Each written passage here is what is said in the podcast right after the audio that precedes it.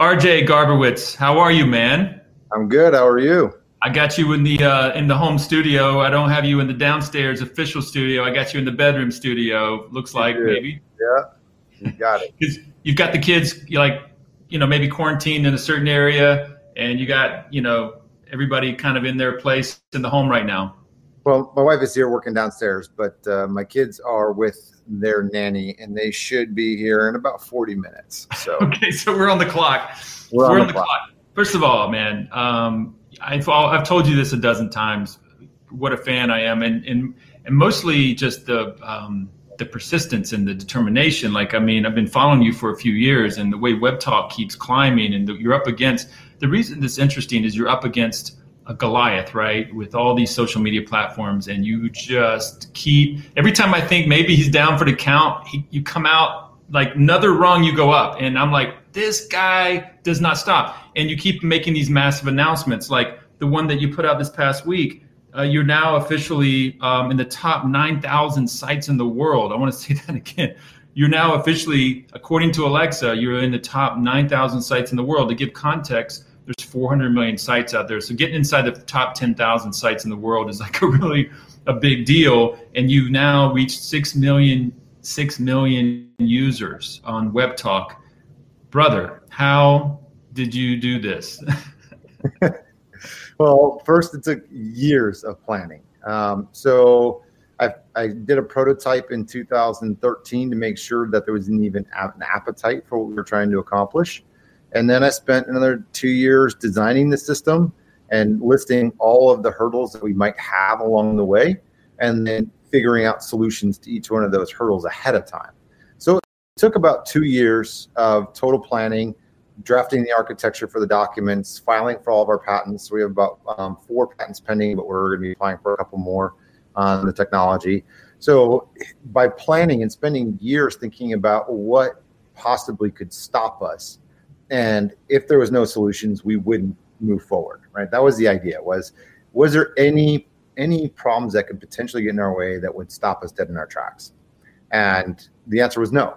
And there was going to be significant problems but we looked at solutions and found solutions that we've been one by one basically as you see you'll see like a plateau and then all of a sudden it spikes again. And because what happens is when we plateau we know that plateau is coming so we have a list of solutions to go down the list to say, let's try this, try this, try this, and until one works, right? So at each plateau, we go through our list of solutions that are already predetermined, and then back up again. And we plateau again, and go through the same process all over again. So with anything, R and D is just a process of elimination. Yeah, yeah. That's all it is. So if you already know solutions that worked for other people, which you do that through research, you just list those solutions and then you go down and execute those solutions until you pass that bottleneck and keep going. So here's the thing. So here's the thing. Um, it's incredible. I just have watched you every year just uh, keep keep climbing and and so you know there's the comparisons to LinkedIn and and so forth. And here's the thing. Um, the, the the premise of Web Talk and is uh, is fascinating to me, right? Because um, to your point, uh, you know, LinkedIn is a bit of a mess, right? It's a bit of a mess um, in terms of all the people that that you're uh, connected to that you don't know indirectly or directly, and you get no. Um, and it's most people who use LinkedIn. Uh, uh, well, there's two people. There's job searchers, but there, but the, from a marketing, from a from a business development perspective, that's what I mean by a mess. Mark, LinkedIn from a business development perspective is exhausting, and it's really um, hard to like um, uh, kind of like promote or or pull followers into what you're what you're trying to do. It, it, it's it's uh, it's exhausting. So like when I saw Web Talk for the first time and I started seeing how you could you can org- you can organize your contacts and you can you can uh, you can separate followers from uh, from contacts and connections and and you can um, also like uh, you can also get rewarded for uh, for for for posting and sharing man, I was like, I was like, this is like what LinkedIn was was supposed to do, and it's just no, it doesn't surprise me that you're at six million users, and every year I feel like I remember when you hit one million. I do remember when you announced one million, so now we're at six. Yep. So you you got it. I mean, really, if you look at LinkedIn, what its general purpose is, the very basic is research. It's a database of resumes. So what do you use resumes for? Well, you use resumes for looking for jobs or you know Yeah. looking to hire somebody. It's good at that. It's good at you. Let's give it that. It's good at job searching and job and and candidate uh, search. You got it. And then you know they they it went one step further and really opened up the platform for searching. So the consumer can search now. And what do consumer consumers look for when they're looking at people? Well, what people don't realize, but LinkedIn became kind of a professional dating site for people who aren't looking for jobs and for people who aren't deal makers. So that's your other purpose of using LinkedIn that grew is because now you have the due diligence and research on somebody that you're probably going to go have a date with. Are they professional? Do they have a job? You know, Yeah. do they know people? Are they connected with me? So people are doing side of Facebook's new dating app too, but they don't have a virtual resume and recommendations professionally for somebody. So you'll find that people are using LinkedIn per- personally as well as professionally already. So if you understand the use cases of LinkedIn from the personal use case to the job seeking use case to the recruitment and business development use case, so you've got really three use cases. Now, if you have three different use cases for one massive platform, and, and you're never going to be able to focus on all three of those if you don't have contact management. Can I just put your time out for a second because I think those three use cases are real, but I feel like 80% of the people who use LinkedIn aren't even in those use cases. I feel like they're just using it as their business Facebook. You know, it's their place where they're, you know, posting activity, telling people what they're doing, making announcements. It's the business Facebook. I hate to be so crass about that. But Yeah, like That's, That's why- yeah. That's the third use case, which is business development. Whether Okay. you for sales or marketing or recruiting, it's business development. So your your three use cases are jobs, business development, and personal due diligence on dating. Right. Right. Um, those are your three. Now, the vast majority of people, yes, are using it for due diligence because sales makes the world go round. Right. People want to grow their business, and the first place they're going to go look to grow their business is a place where they can look at resumes to say, okay, can I sell this person something? Can I recruit this person? Is this person a prospective investor for us? Um, could it be a vendor or a good partner for us? So all those four major use cases are inside of that business development realm, Right. and then personal development as well, because that's the enhancing your career, either finding a new job or you know um, getting noticed by your peers to get a promotion, things of that nature. So um, personal development, business development, those two things are probably the most primary use cases on a day to day. However, if you don't fall into those categories, you- LinkedIn is getting a lot of engagement from people on the dating side, just going in and like looking at profiles. So Yeah. you'll notice that if you ever go to people who viewed also viewed on LinkedIn, you'll see the list because people are using it for dating. Right. right. exactly. Uh, right. So, and and that's just a testament to all the different use cases. So, but to do all three of those correctly and keep them segregated, you need contact management, which LinkedIn does not have. So we we built a competitive platform to LinkedIn to be able to manage all three of those use cases uniquely inside the platform. So if you want to do personal networking, you can, but it's a private personal network and you add people into that as you wish. So by default, you are following somebody, but you add somebody either into your personal network or your professional network or both. And then from there, you can give them additional permissions to contact and information. So it allows you to have complete segregation control of your contacts and your relationships. And then same thing with your communication. So posting when you post a new post, you can go to everybody, or it can go to your personal network or your professional network, or to specific contact groups from your contact manager. So that's Yeah. that's a very powerful piece of that. And and there's this, and then I got to say, the other thing that really grabbed me was this whole um, sharing the pie thing, right? Because it's like, it's like, um, wait a minute, like, uh, you know, there's this wait a minute, there's a way to actually monetize a bit, um, you know, my network in a really low key way, not in an obtrusive way, but like, you know, if I work so hard people spend so much time in their social media let's let's just say in linkedin especially like Yep. there's there's you can log you can you can literally put you know a couple hours a day into it, and it actually takes at least that probably whether you realize it or not, and for sure during the week. And the idea that you can uh, that you can actually be rewarded for expanding your network and and, uh, and and bringing information to people is just is fascinating. Awesome. Well, thanks. Yeah. So that that piece was part of the planning of the chicken and the egg problem. So what we wanted to do was be able to create engagement and growth very quickly. So the we had a lot of different options, and we chose you know um, a hybrid program that we built internally that takes 50% of our ad revenue and puts it into a pool, yeah. and that pool gets given away every single month back to our members. And how you I gotta get a piece of I gotta get a piece of that yeah. thing. Yeah, I'm gonna get a piece of. I'm gonna get my first. I'm gonna get a web web talk check it's one of my, my one of my 2020 goals before the end of the year. You got to get one. So we're we've already paid out. I mean, granted, we're still in beta. We haven't launched mobile apps yet, but we've already paid out a quarter million dollars this year back to our members. So and it's growing. And this month we'll probably give away I don't know between thirty to fifty thousand dollars back to our members. And so, not and not a and you're really you're really uh, you really go out of your way to distinguish not multi level marketing. This is very just straight. This is very straightforward stuff. Yeah. So what we've done is we've created basically an influencer program, content creator program, where you earn points for your content, and that gets, you know, those points come out of the pool. So all the points that we issue every month across the whole system get divided by the amount of money available, and that assigns a value to the point. Right. So that point now is worth X amount of cents, and then you just how many points do you have times X amount of cents.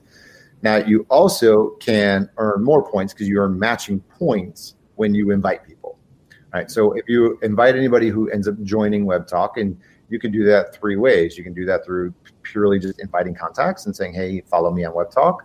Um, you can do that through content marketing. So if you post uh, your content on Web Talk, share the embedded link from that, and people end up coming to Web Talk to read that content and sign up, you actually get a referral from that without even inviting them. It's integrated into the system. So wow. we call we call it content marketing.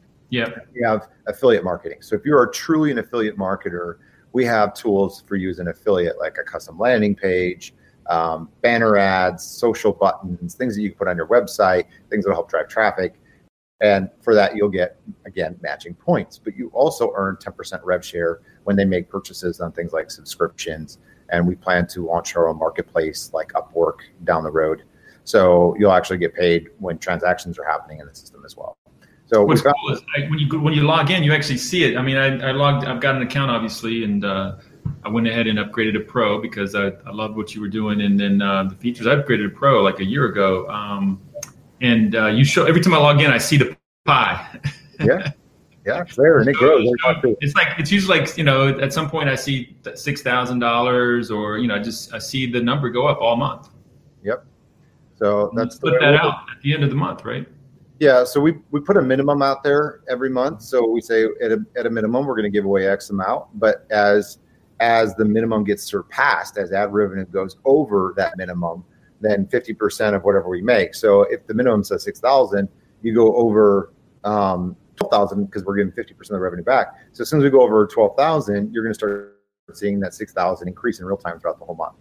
Wow. So, you ever get any really cool like emails or messages from people when they get their web talk check, like or their wire? However, how do you how do you pay it? How do you pay it out? Does it go out in a physical check or how does it go out? No, so been linking third party accounts to our system, um, who do all the KYC for us. So right now we're linked to Payoneer, we're linked to Stripe, so you can get paid through those two platforms just by connecting those accounts. Um, next quarter we launch PayPal and Coinbase. So if you want to get paid in crypto, you can transfer to Coinbase. Um, so we're every quarter we're going to try to launch new ways to get paid, but we're doing it so it's fully autonomous. We're not sending checks, we're not linking bank accounts, we're not doing any of our own KYC. Yep, it just does an automatic transfer to whatever third-party payment platform we have integrated that you choose. No, that's cool, man. I uh, can't, you know, and then and then lastly, um, it it I think I was dinging you a year, a couple years ago, and like everybody was like, "Where's your mobile app? Where's your mobile app? Where, where's the where's the app? And then now all of a sudden we're like we're probably only weeks away from your iPhone and your Android app. And I've got by the way, uh, I've got it um, test pilot right there.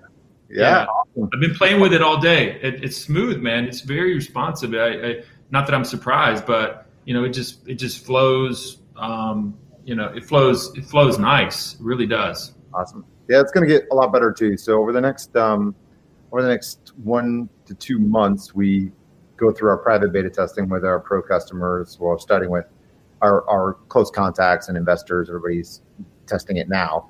And then within yeah. a week or so, we're going to let our pro customers in and start playing with it.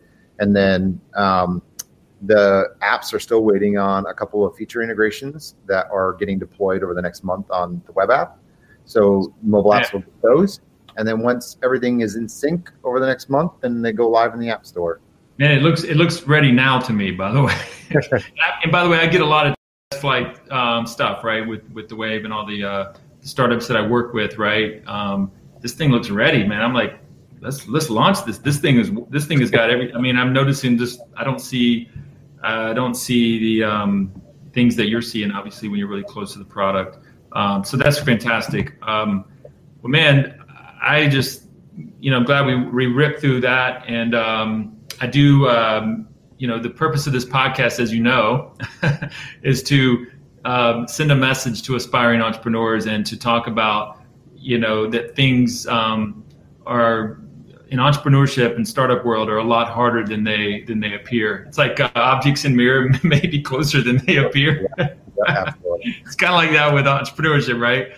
And um, you and I talk off and on, and and you, we always go to this topic about. I'm like, hey, RJ, what what uh what's your mission? You know, what's your message to entrepreneurs and your mission in entrepreneurship now? And you're like, man, um, it's it's a lot about explaining to people um, what a long, hard road it is to make something take off. And like where you are at Web Talk, this is only what you know seven, seven, whatever years it is in the making of just tremendous private sacrifice and and um, you know in blood.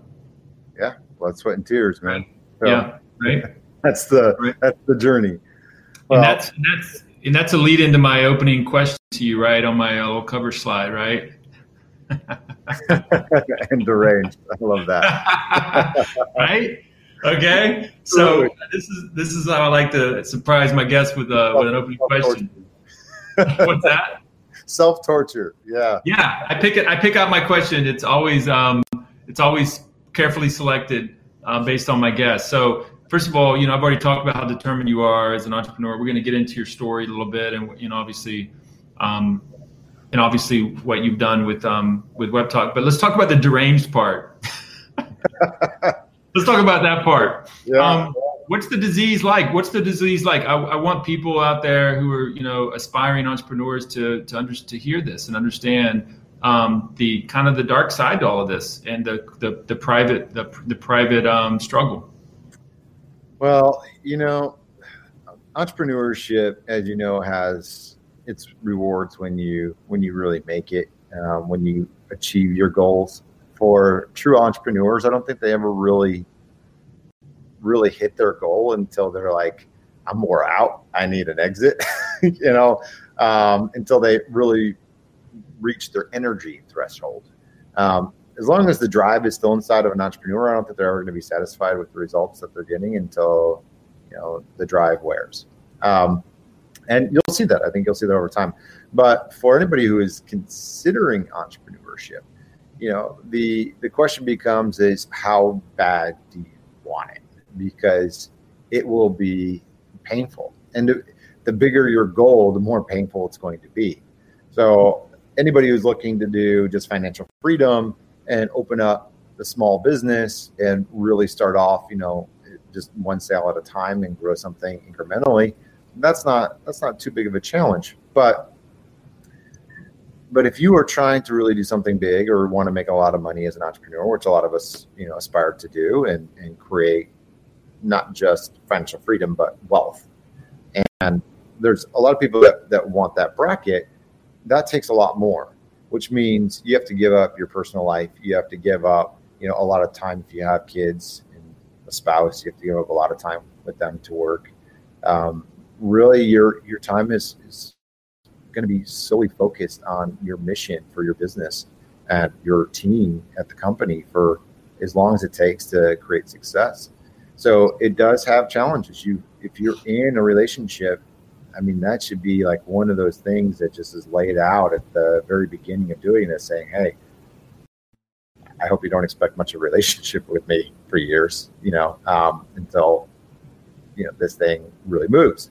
Right. That's some real honesty right there, you know, and that's that's what this podcast is about. And um, you know, and it, and it's and there's some really good highs, right? But then there's the lows, right? So there's some really good there's some good times even with your relationship, like you know, celebrating something big and and and everybody feels like well, this is the beginning of the new normal, but uh, not so much. Not the new normal. We're gonna go right back to uh, grinding. yeah, exactly. So there's there's always the roller coaster. You're ups and downs for the whole time. So you know my wife is like at this point she's like you know what? I'm happy for you but it, i just i can't get on the roller coaster with you you know? she tried it for a while. She tried it for a while. for a while. She tried it for a while. She's like you know what? Just you know when when you need me to do some press or whatever you know i'll be there to support you but go do your thing. Right because it's for, for because if it's not not your journey. I mean, my, my, wife is the same way. Like she's very, she's she tries so hard, and like God, I mean, she has infinite seems like an infinite well for that. But i even wear her out like she she's like i can't do this anymore. Like i need i'm i need a break. Like you know for me it's i have an infinite well because it's it's maybe it's the entrepreneurial mindset but it's also my baby right? That i'm that i'm fighting for right? Mm-hmm. and and so it's a different perspective. When it's your baby your thing then you you kind of have no limit to how far you'll go. Absolutely you can't be disappointed in others when they can't go every day, every minute, every cycle just as extreme as you are, and and and it just um, they have to protect themselves a little bit, right, mentally and emotionally, you know. Yeah, and especially not your spouse. So your your spouse isn't in the day to day with you, so they're not seeing you know all the fruits of the labor. They're just hearing the tidbits of the highs and the lows. So it's like they're more on a roller coaster than you are. Um, so that's that's one of those things where um, you really got to have a good partner. That'll make or break you in any business. So, yeah.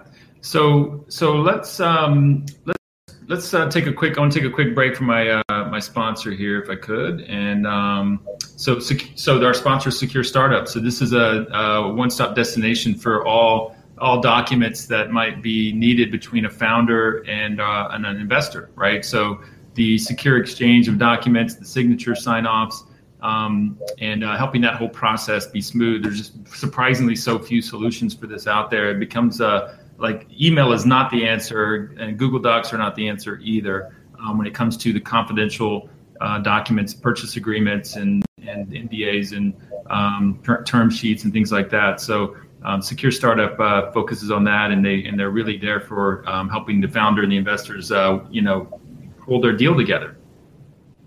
So that's a secure startup. And you've been down this cycle a few times, RJ. Yeah, obviously. okay. yeah, yeah, obviously you have.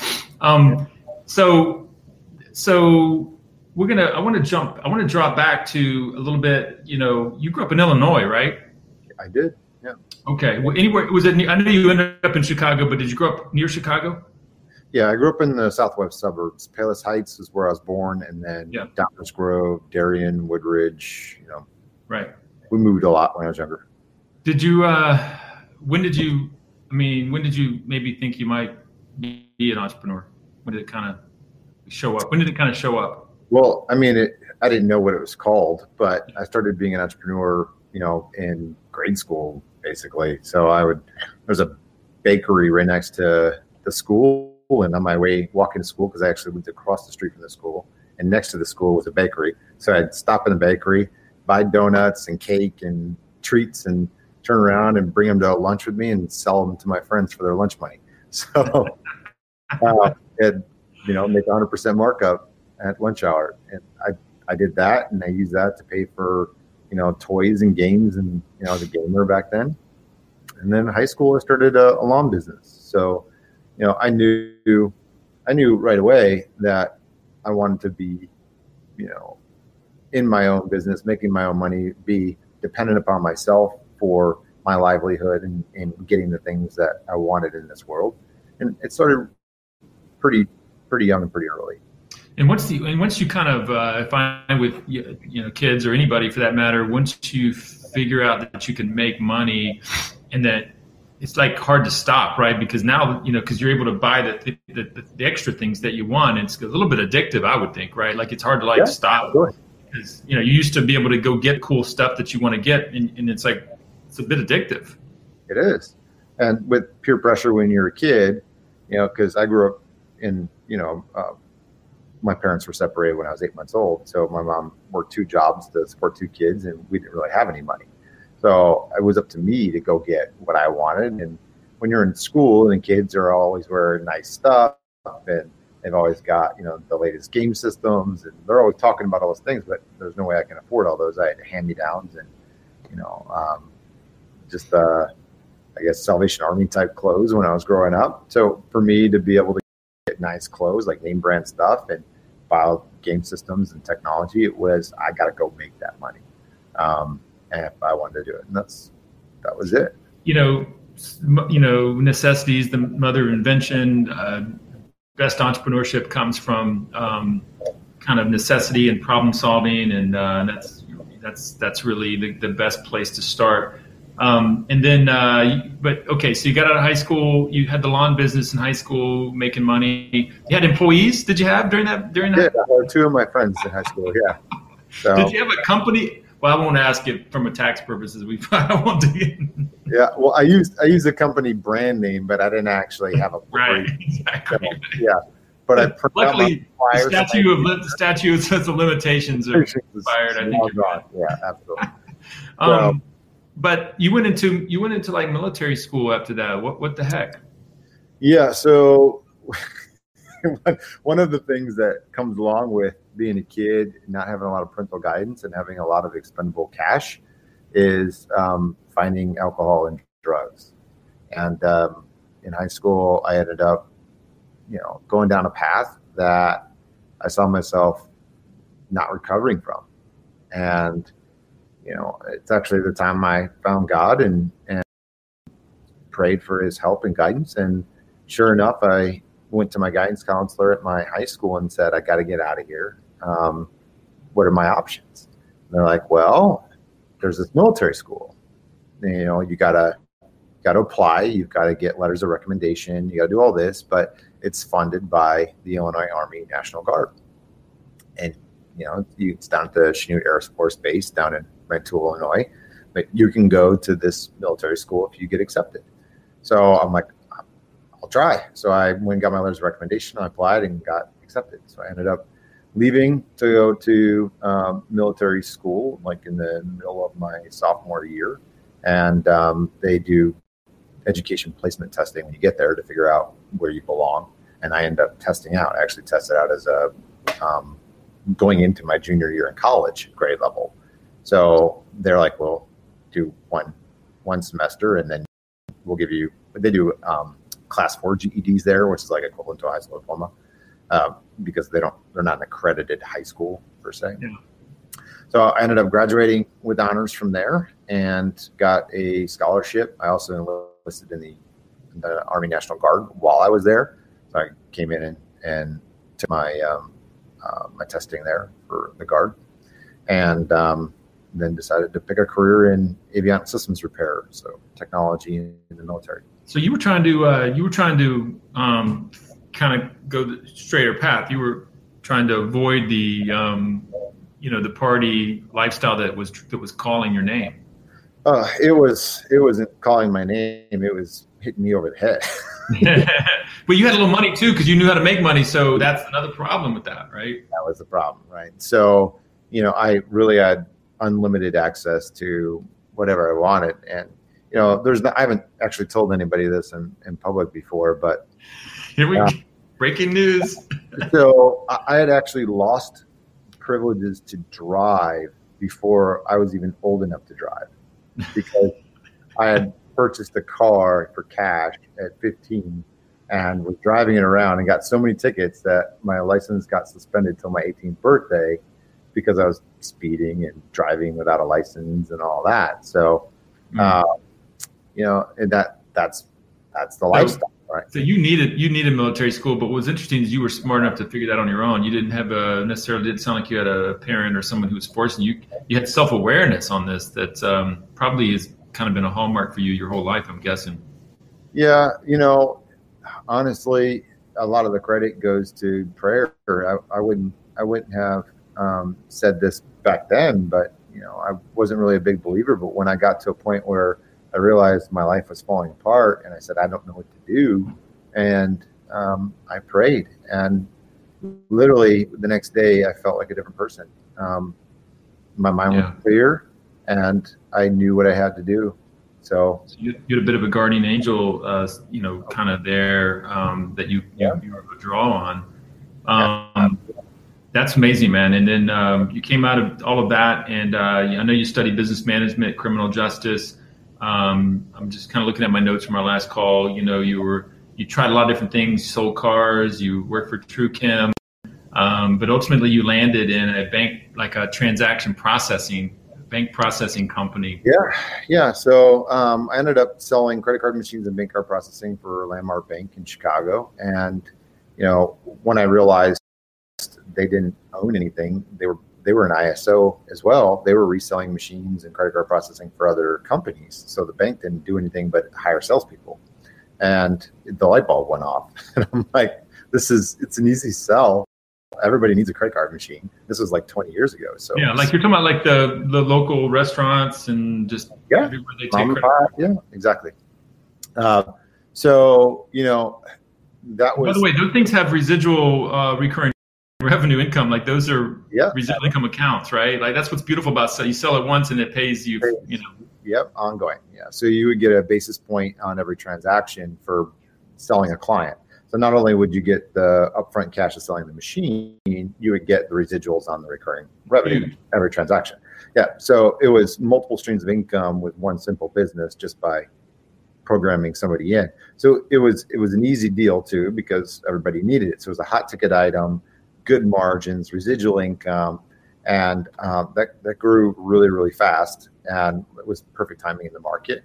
And we landed a our largest client ever in within nine months of starting the company, and then and then the company that we were reselling for at the time, you know, made us an offer to bring that client in house and buy it off of our books, and it was a pretty substantial offer for someone who's only 20 years old, and um, I took the offer, sold it back to them.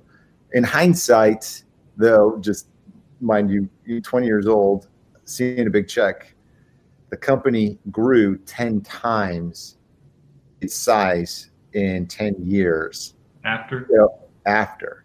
Yeah, yeah. So my wait, resi- but you got a you got a multi-million dollar check. I did, but that check would have been 10x had what you, I, had you held on. Had had I held on, yeah. So because the the basis points building up on that recurring revenue, because I got a percentage of all their revenue.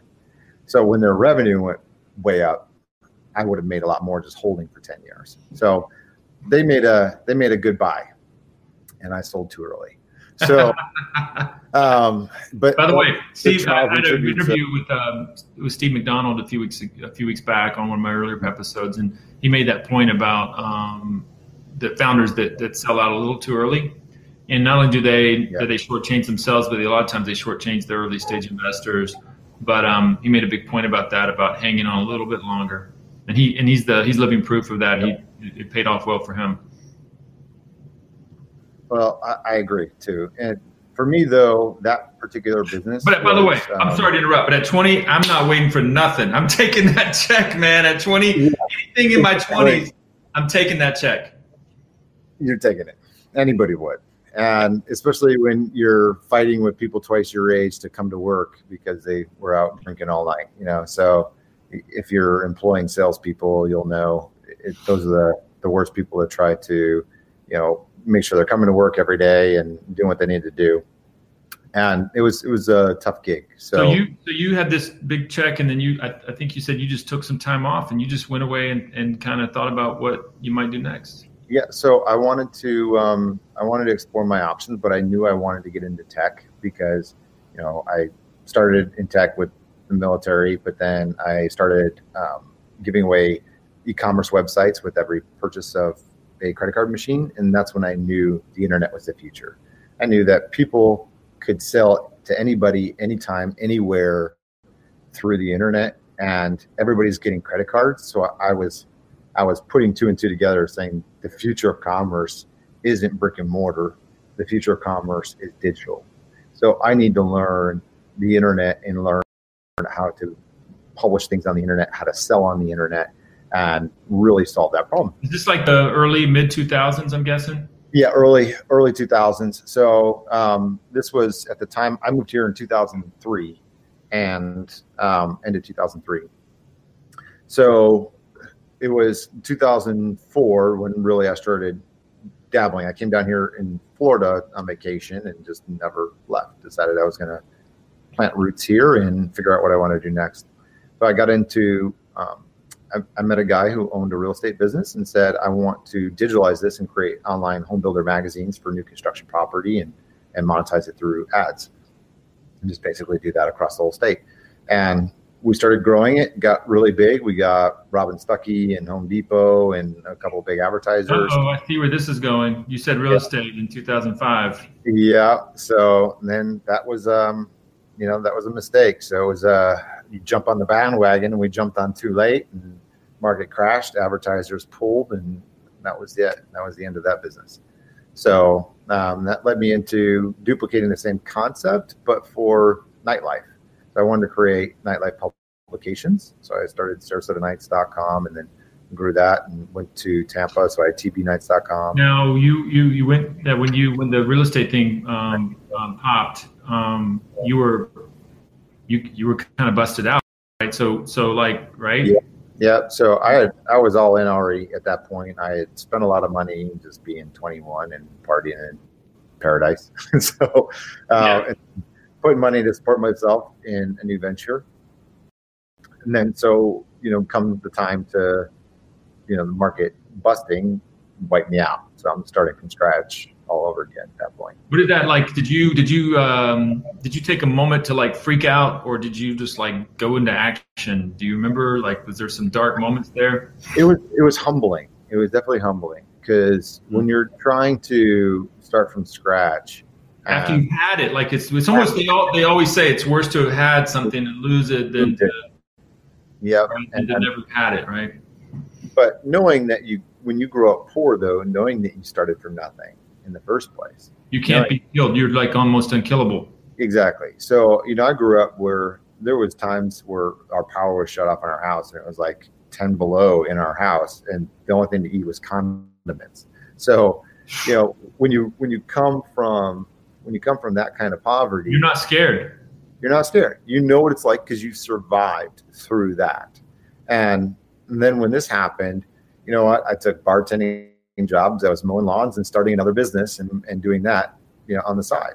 So I did whatever I could to make some quick cash, kept my costs low. In fact, there was two weeks in between um, places to live where I lived in my car just to save money. So I'm like, if I can go two weeks without having, you know, the rent, I can save that much just on utilities, rent, all of that, and save money. And do you know the the founder of Paul Mitchell Hair Products uh, was like did this had the same he had to live in his car for a couple weeks just to get get through you know became became Paul Mitchell. Yep, to stack up cash. So hmm. you know you you got to do what you got to do.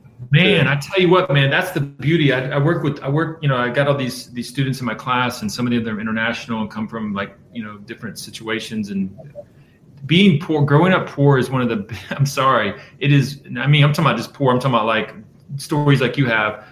One of the strongest indicators of a successful entrepreneur, you almost all, the, the entrepreneurs that really go big and do big, they almost all have these stories. And, the, and the, I feel like it's, I feel like that kind of makes them fearless and a bit unkillable. Like it's like this, it's, it's a, it's like a, like a fearless component. Well, I think that it embeds it into you once you once you realize that you can survive with nothing. Mm-hmm. That means you're willing to bet everything. Yeah. Okay? yeah. Because people people who have this fear of loss, they because they don't know what they think they'll die if they lose it, you know, are have this this wall that's holding yeah. them back. Yeah. And until you're able to take the risk and realize that if you work your butt off, you can come back, then you know, you you really don't have what it takes to create it's some. kind of like I mean I'm, I hate to use the boxing analogy, but if you just if you're not throwing punches, you're you're not going to win. You know, it's yeah. like you know if you're just covering up, right? I mean, it's like uh, you you've got to you, you've got to not be afraid. Um, and that's beautiful about you know when you grow up that way. Like my father was that way, and I just so many people I talked to. Like the in the interview, you know, I interviewed you know, so many of the celebrity, uh, so many celebrity famous entrepreneurs. Like I mentioned, Paul Mitchell, the the owner, the founder of Chobani Go- Yogurt, and just so many um, stories and of of just it, it just it's just a great baseline. So if you if, if somebody's out there watching this and and you and you and you and you grew up as a kid with almost little to nothing, wear that like a badge and consider yourself like ahead in the game of entrepreneurship. Like you've Absolutely. got like a huge advantage and edge over everybody else. Absolutely, you're hungrier and you know what it takes, right? So yeah, survive with nothing. And that's that, amazing. So when you so when you lost it all through the real estate deal, you you just you know you just started improvising again and knowing that you you knew you could get it back. Yep. So I learned, you know, being young, go after cash paying jobs that are quick cash that can build up quickly. So that's where bartending, mowing lawns, um, Craigslist was really really popular at that point. So what I I had built up some skills when I was younger, thanks to my my ex girlfriend's dad who gave me a job at a body shop working on cars as a teenager. You were doing the different odd jobs uh, during that period with the, the lawns and the bartending and all. Um, how did you like get the um, when and how did you bring did you create this this kind of nightlife? And it was a was it a website?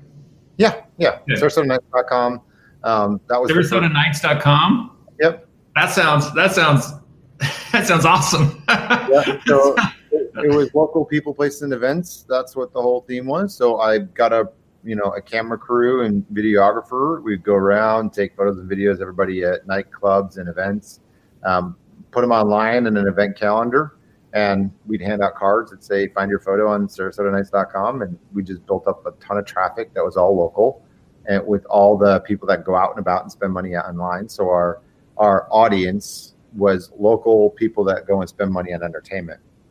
So then, as we built up traffic, I ended up started monetizing. I'd sell back advertising to local businesses on the platform, created basically a virtual business directory, and then kind of yellow pages for the local market for nightlife. Right.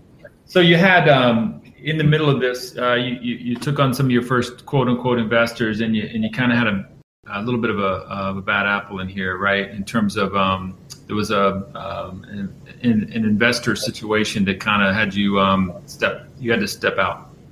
Yeah so when i wanted to convert the nightlife websites to a nightlife themed dating site i had to bring on outside investors um, to build out the database. My thought was you know what myspace is huge. There are these people are uploading their own photos and videos you know and i don't have to pay for it if they're doing it on their own. I have to go and take photographers. I can just get user driven content and have kind of the same concept. So that was the idea was to stop, cut my cost down by having user loaded content versus a, you know a camera crew that videographer going out.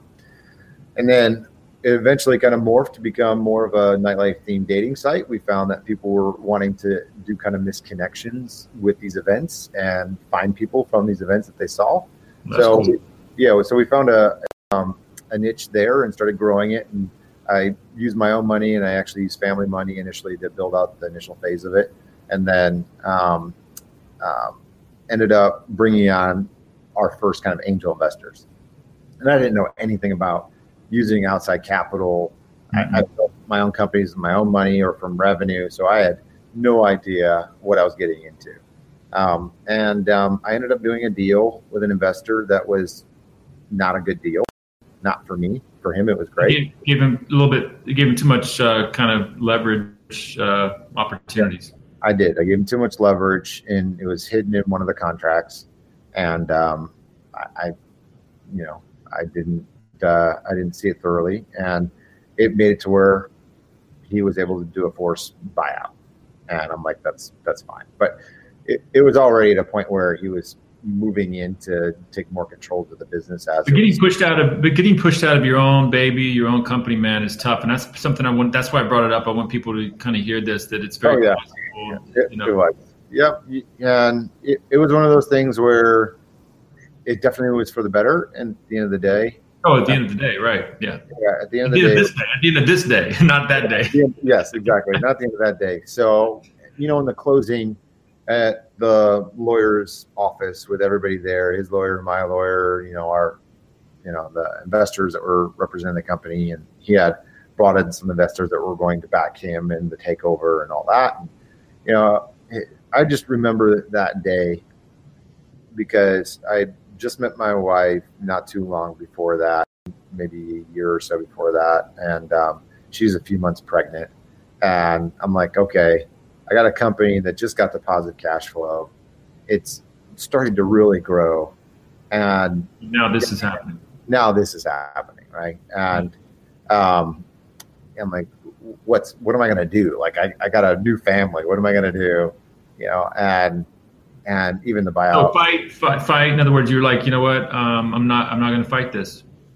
Well, I fought it, but then my attorney's like, you signed the paperwork. I mean, you bought it to a point, but at some point yeah. you were like so, to a point where he's like, it's just going to cost you too much money, and um, it needs to be resolved now.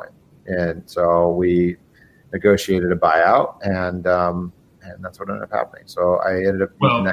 This this becomes the birth of Webtalk, right? It becomes the birth of Webtalk. Yeah. All so, right. And, and so, like, okay, so here's another buyout situation, another moment where you can reset and reflect and what you want to do how did the how did the idea for Webtalk? Where did it come from?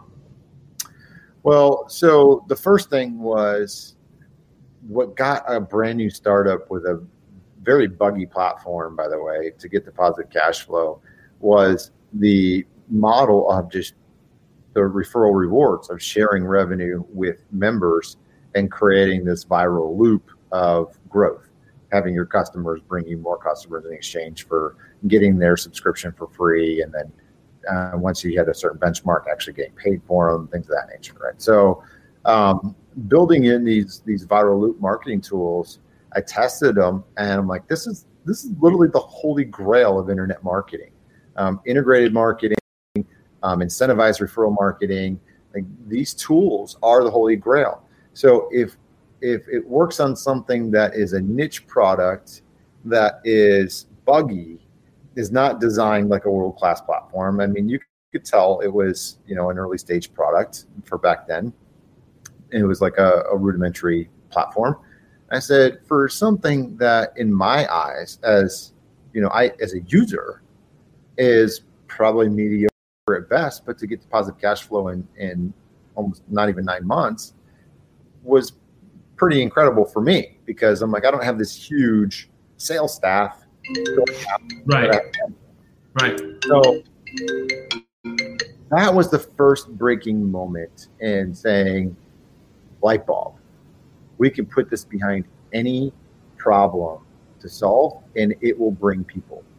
Like, so what, how big of a problem do I want to solve in the world? And, you know, that I can dedicate my life to solving because I know this will work. So it's go big or go home. This is what I need to do. So, like for me, the biggest problem I've had over my entire career was due diligence. The time it takes to hire people, get the right candidates, the time it takes to um, get clients that are targeted, the time it takes to find investors for a deal, the time it takes to screen vendors. So, due diligence on relationships is something that if you could take a due diligence time frame that takes six months and make it six days, how much money would that save? And how much more innovation could be created from that? Right. So I'm like, this is it'd be world changing if we can get due diligence on demand.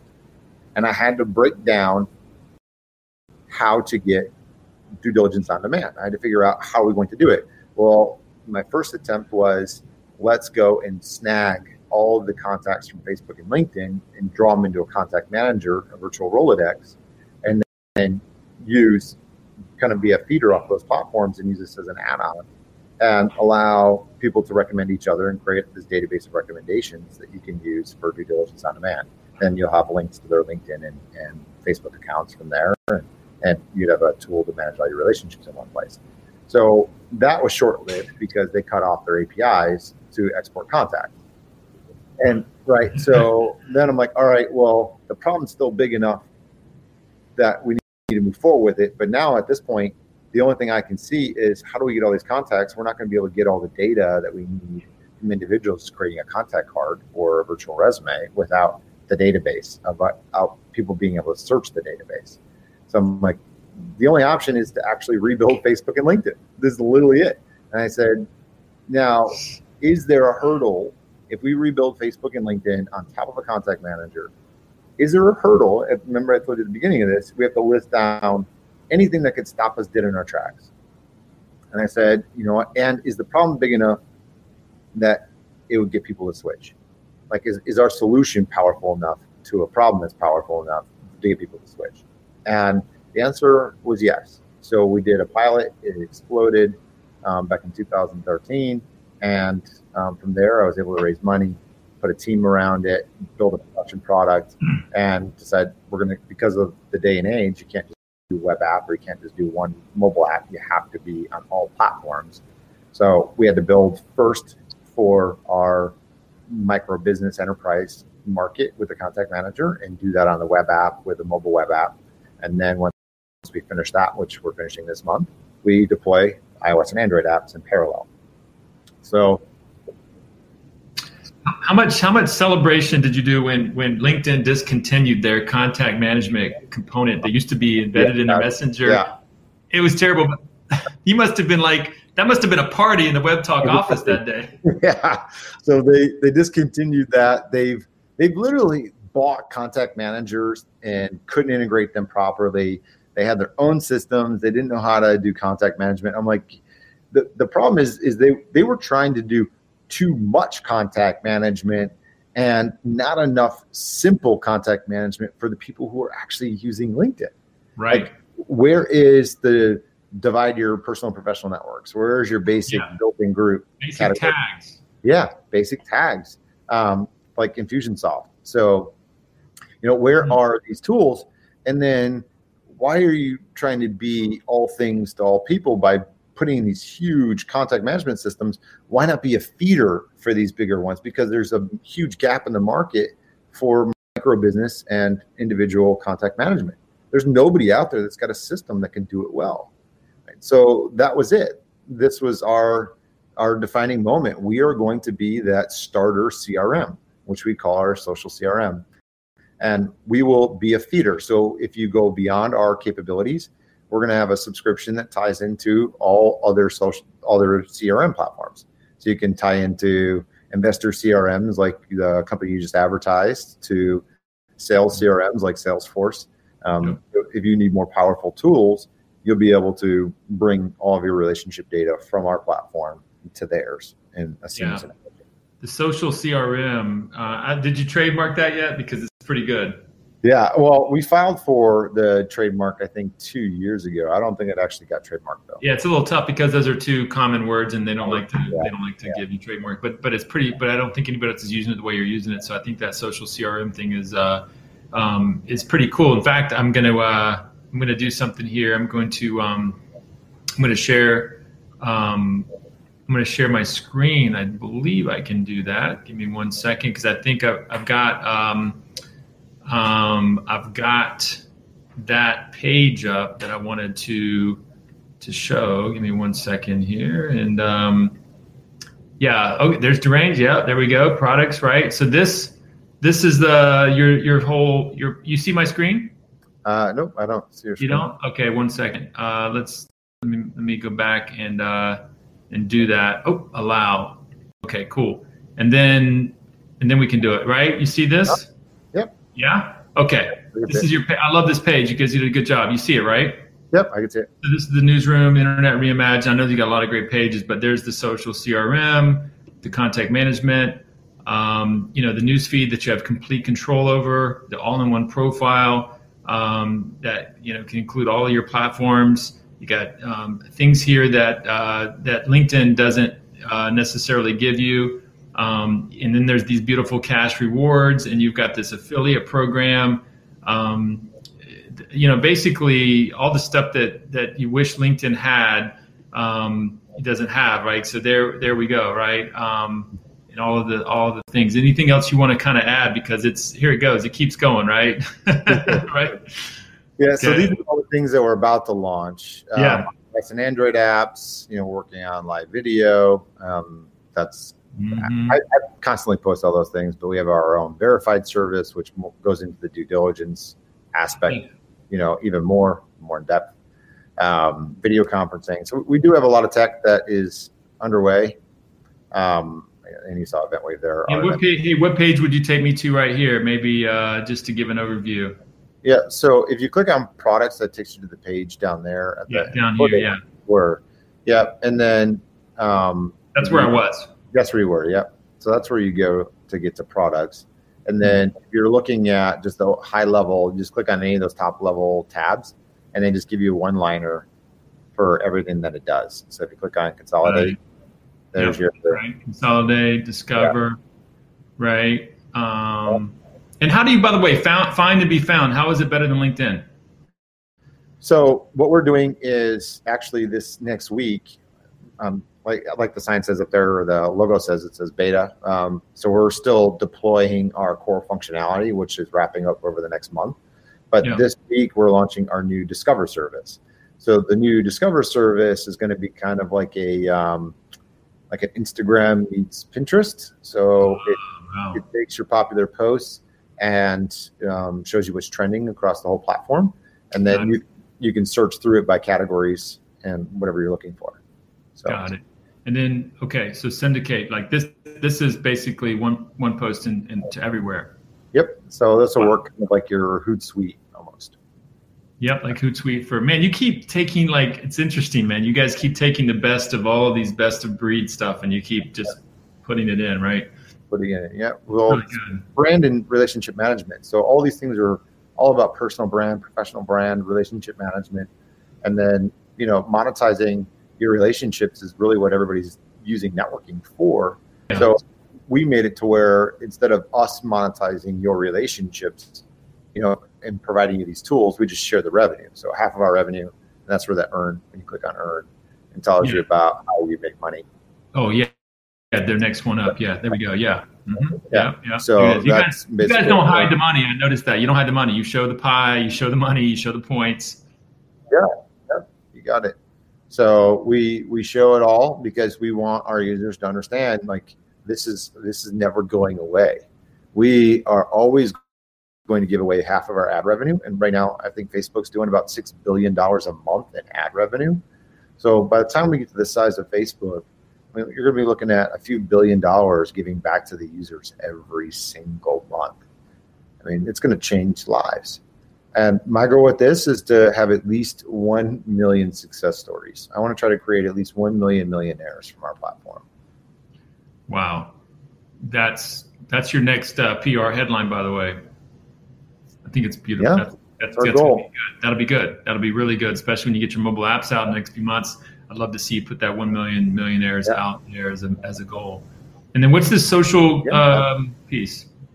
Gives big. Give. So, yep. So we have a, a foundation that's set up to where as soon as we start generating profits from the 50% that we keep, then 10% of that goes to to charity. So we set it up to where if you go to give.webtalk.co, it'll there's a whole um, page about our um, uh, foundation. But you can also go to the footer. You scroll down. It'll okay, I'm gonna come back. Yeah, here we go. Yeah. Yep. you, in the footer it says 10% charity pledge so you can click on that Yeah. and it'll take you to give.webtalk.co Okay. and that'll walk through the our philanthropy mission statement and you know what our our goal is which is to help the world go nonprofit Nice. And then the last tab here, success.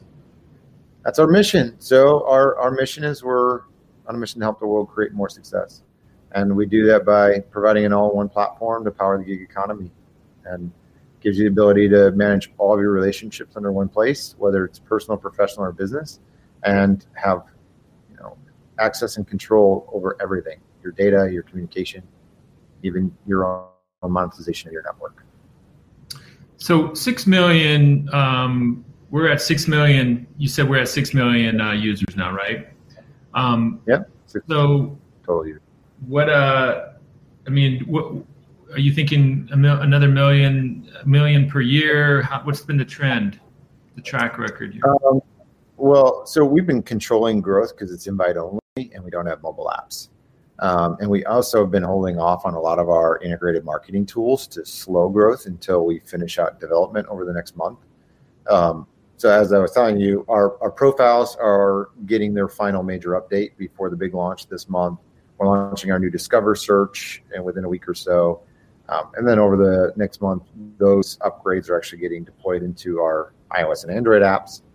Um, so all that's going to get intermingled, and then come, you know, which I mean, it's hopefully all happening all kind of at the same time. Then come October, November, sometime in Q4, we're targeting the official launch of everything on full cross-platform. So yeah. iOS, Android, web app, app, out of beta, full launch. So definitely by the end of the year. So 2021 is like setting up to be a massive year for Webtalk. Absolutely. Yeah. So we've been. I mean, we've been. You might go to 10 million. You might get to 10 million in 2021. I think we can awesome. past him. Yeah, uh-huh. I think. I think. Yeah, I think we'll probably do closer to 50 million users in 2021. Um, just because we're launching all of our integrated marketing tools with mobile apps. So yeah. check out. Um, you got your app in front of you, right? Yeah, yeah. We just deployed in these apps, which it, people would get in when we put them in the app store here in a couple months. But when you click on the share function on any newsfeed post, it can go anywhere. So content distribution, whether it's your own or somebody yeah, else. Yeah, I've got. Yeah, I don't think the yeah. screen's gonna pick it up because you gotta uh, you gotta tilt it to see it. Oh yeah, yeah. oh there. Yeah. yeah, there it is. Look. Yep. Yeah. There it is. Yeah. You can see like you can send it in private messages, social networks, Slack, messages, apps, links, Slack, everywhere. So some content distribution is a click away for every platform through the mobile app. And that's a big thing. Like people people want to be able to share their own content and other people other content that they i got to tell you man consolidation is huge. You know i, I post you know yeah. i post a podcast and i've got different things in it. It's an extra couple hours of work you know to go and put it everywhere and yeah it's yeah. really a lot a lot of work and Hootsuite charges a small fortune for syndication. Um, I mean, I think their cheapest subscription is uh, eighty dollars a month. So, yeah, um, the fact that we're giving away that to our consumer users for free is a big value add. All right. So, what do you see? What, I'm going to wrap it up on this question. Where do you see yourself in? Um, five. I'm going to go five years on this one. On this question, five years in five years? Um, well, definitely some kind of exit at some point in five years. Um, whether somebody's gonna somebody's gonna buy want to buy you, yeah, yeah, buy us or we go public, um, depending on you know uh, who wants to buy in and underwrite the deal because we may get a better valuation by somebody buying in at a twenty percent to underwrite an IPO.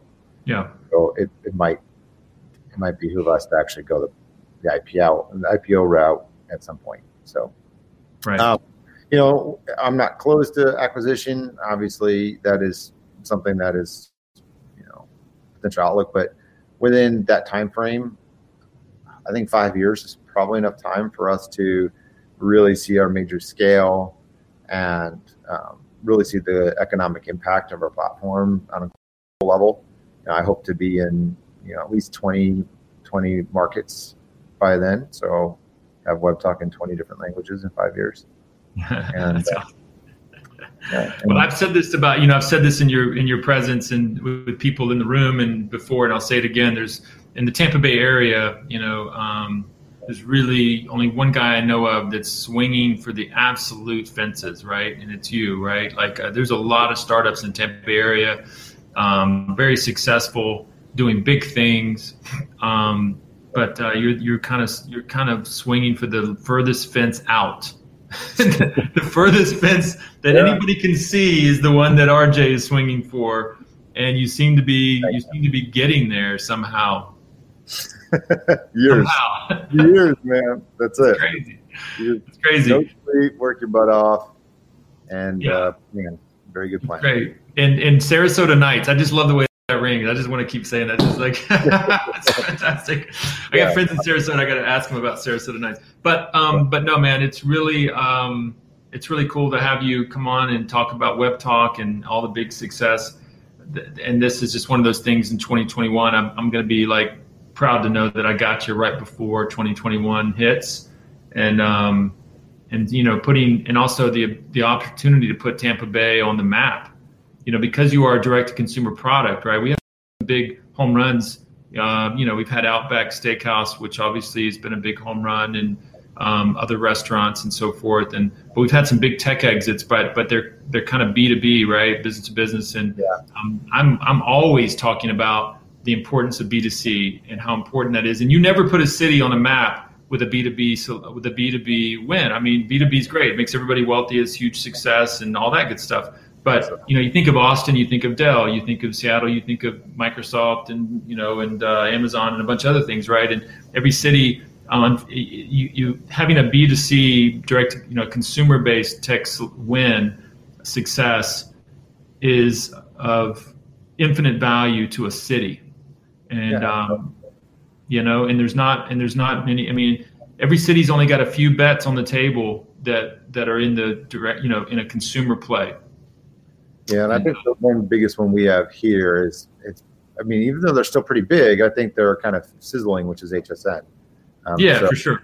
Yeah, Yeah. for sure. But you know, that's a bit, you know, a, a few generations back, right? You know, Yeah. and but you know, as far as a, a tech, um, a major tech brand, um, to put the you know city, the, you know, the, actually three cities I like to say Tampa, St. Pete, and even Sarasota, right? Like that's what's cool about Webtalk is that you guys are like swinging for the furthest fences out, and uh, and it's the kind of thing that that when it makes when it goes when it pops it will it will make big news because people because it's for the people right it's it's it's it's something that um, the average person people are interacting with and that's Yeah. something that people like to read about and get excited about Absolutely.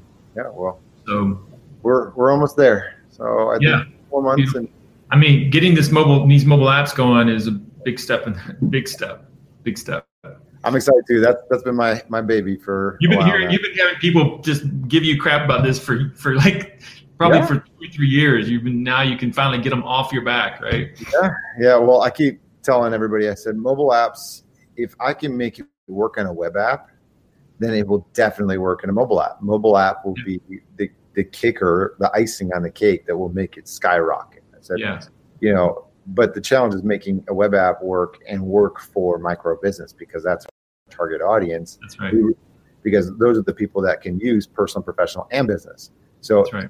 everybody can use one of those three things, but not everybody can use all three. And we want to make sure that the people that can use all three, it works perfectly for them. And that way, everything else falls into play for everybody else. Right? Beautiful. RJ, thank you for coming on and doing this interview and being honest and straightforward with everything and sharing all your great stories for all of those uh, aspiring entrepreneurs out there and all those future Webtalk uh, uh, followers. And uh, we posting this out shortly. We'll have a lot of fun with it when we do. Awesome. Sounds good. Thank you very much. Thanks for having me. Absolutely, man. Until next time. Okay. Until next time. See you Have a soon. good night. You too.